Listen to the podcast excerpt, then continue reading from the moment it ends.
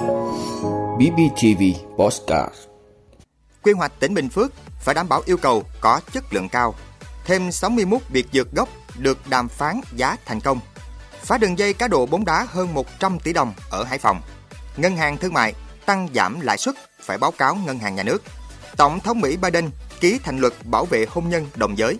Đó là những thông tin sẽ có trong 5 phút tối nay, ngày 14 tháng 12 của BBTV. Mời quý vị cùng theo dõi.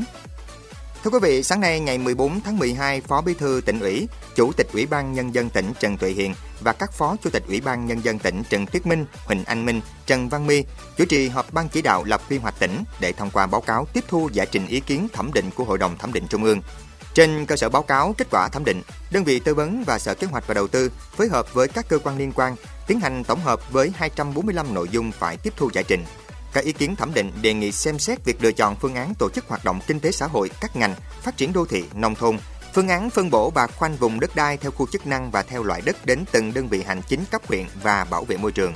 Phát biểu tại cuộc họp, Chủ tịch Ủy ban Nhân dân tỉnh Trần Tuệ Hiền đề nghị với những nội dung ý kiến của thành viên hội đồng, các chuyên gia yêu cầu các thành viên dự họp trên cơ sở nhiệm vụ được phân công và với tinh thần trách nhiệm cao, tiếp tục nghiên cứu góp ý cụ thể vào các nội dung làm cơ sở để cơ quan lập quy hoạch.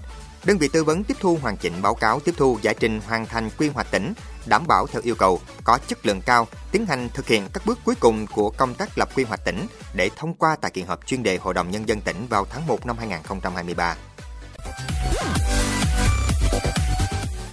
Thưa quý vị, 15 loại thuốc trúng đấu thầu quốc gia có số lượng tồn kho thấp không đủ cung ứng theo dự trù của các cơ sở y tế. 9 thuốc khác chưa có hàng. Tuy nhiên, đã có 61 trên 69 biệt dược gốc được đàm phán giá thành công. Đây là báo cáo của Trung tâm Mua sắm Tập trung Thuốc Quốc gia sau khi giám sát các gói thầu cung ứng thuốc cho bệnh viện và địa phương. Trước đó đã tổng cộng có 67 mặt hàng thuốc của 18 nhà cung cấp trúng đấu thầu mua sắm quốc gia công bố đầu tháng 8 Đến nay, 43 loại của 12 nhà thầu đã có thuốc để cung ứng. 15 loại của 8 nhà cung ứng hiện số lượng tại kho ít, không đủ cung cấp cho cơ sở y tế. 9 loại của 8 nhà cung ứng đến nay chưa có thuốc. Trung tâm cũng đã thực hiện đàm phán giá thành công 61 trên 69 thuốc biệt dược gốc, giảm được 1.995 tỷ, tương đương là 14,8%.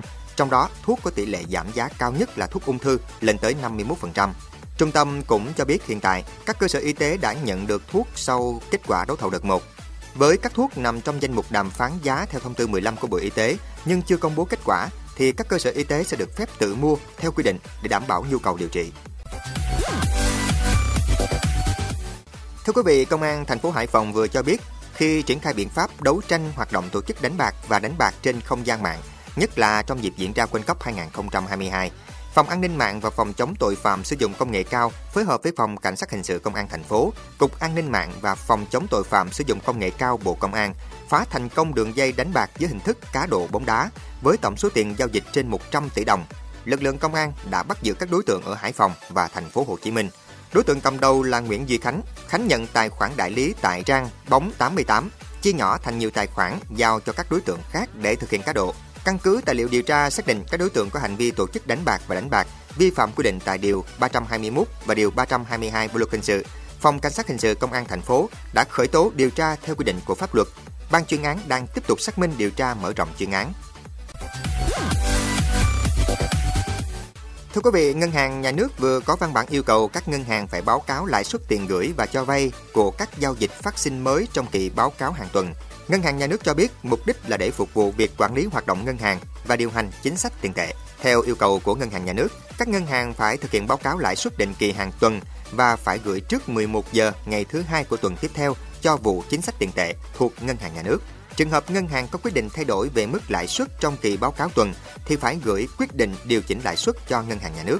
Theo Tổng thư ký Hiệp hội Ngân hàng Việt Nam Nguyễn Quốc Hùng, trong bối cảnh hiện nay nhằm tiếp tục ổn định thị trường tiền tệ, các ngân hàng cần đồng thuận giữ mặt bằng lãi suất ổn định để đảm bảo an toàn hệ thống và hỗ trợ giảm lãi suất cho vay doanh nghiệp, người dân cũng như hỗ trợ nhau nguồn lực để thanh khoản hệ thống thông suốt. Bên cạnh đó, các ngân hàng cần trích lập dự phòng rủi ro đầy đủ, đẩy mạnh truyền thông để dư luận hiểu và chia sẻ hoạt động kinh doanh ngân hàng. Hiệp hội Ngân hàng Việt Nam đề xuất ngân hàng nhà nước tiếp tục hỗ trợ thanh khoản cho các ngân hàng qua tăng cường các công cụ thị trường mở, ưu tiên đáp ứng tối đa nhu cầu vốn của các ngân hàng qua kênh này. Giải pháp này kỳ vọng làm giảm áp lực dự phòng thanh khoản cao của ngân hàng, góp phần làm giảm lãi suất giao dịch liên ngân hàng cũng như giảm lãi suất huy động từ khách hàng. Thưa quý vị, Tổng thống Mỹ Joe Biden vừa ký thành luật dự luật cho phép liên bang bảo vệ hôn nhân đồng giới. Việc Quốc hội Mỹ thông qua lần cuối cùng luật này vào tuần trước đã đánh dấu sự đồng thuận hiếm hoi trong chế độ lưỡng đảng ở nước này, hiện đang bị chia rẽ sâu sắc. Ông Joe Biden, cựu phó tổng thống Mỹ, đã có lập trường công khai ủng hộ các cuộc hôn nhân đồng giới trước khi chúng trở thành hợp pháp trên khắp nước Mỹ trong một phán quyết của tòa án tối cao vào năm 2015 đã ca ngợi luật mang tính bước ngoặt này như một chiến thắng về nhân quyền. Người phát ngôn Nhà Trắng cho biết luật này sẽ mang lại sự an tâm cho hàng triệu LGBTQI và các cặp vợ chồng khác chủng tộc. Những người cuối cùng đã được đảm bảo các quyền và sự bảo vệ mà họ và con cái của họ xứng đáng được hưởng. Luật mới được gọi là đạo luật tôn trọng hôn nhân, không bắt buộc tất cả các bang tại Mỹ hợp pháp hóa hôn nhân đồng giới, nhưng yêu cầu các bang công nhận hôn nhân đồng giới miễn là nó còn hiệu lực ở bang nơi nó được thực hiện. Luật này bãi bỏ luật trước đây với định nghĩa hôn nhân là sự kết hợp giữa nam và nữ, đồng thời bảo vệ các cặp vợ chồng khác chủng tộc bằng cách yêu cầu các quốc gia công nhận hôn nhân hợp pháp bất kể giới tính, chủng tộc, sắc tộc hay nguồn gốc quốc gia.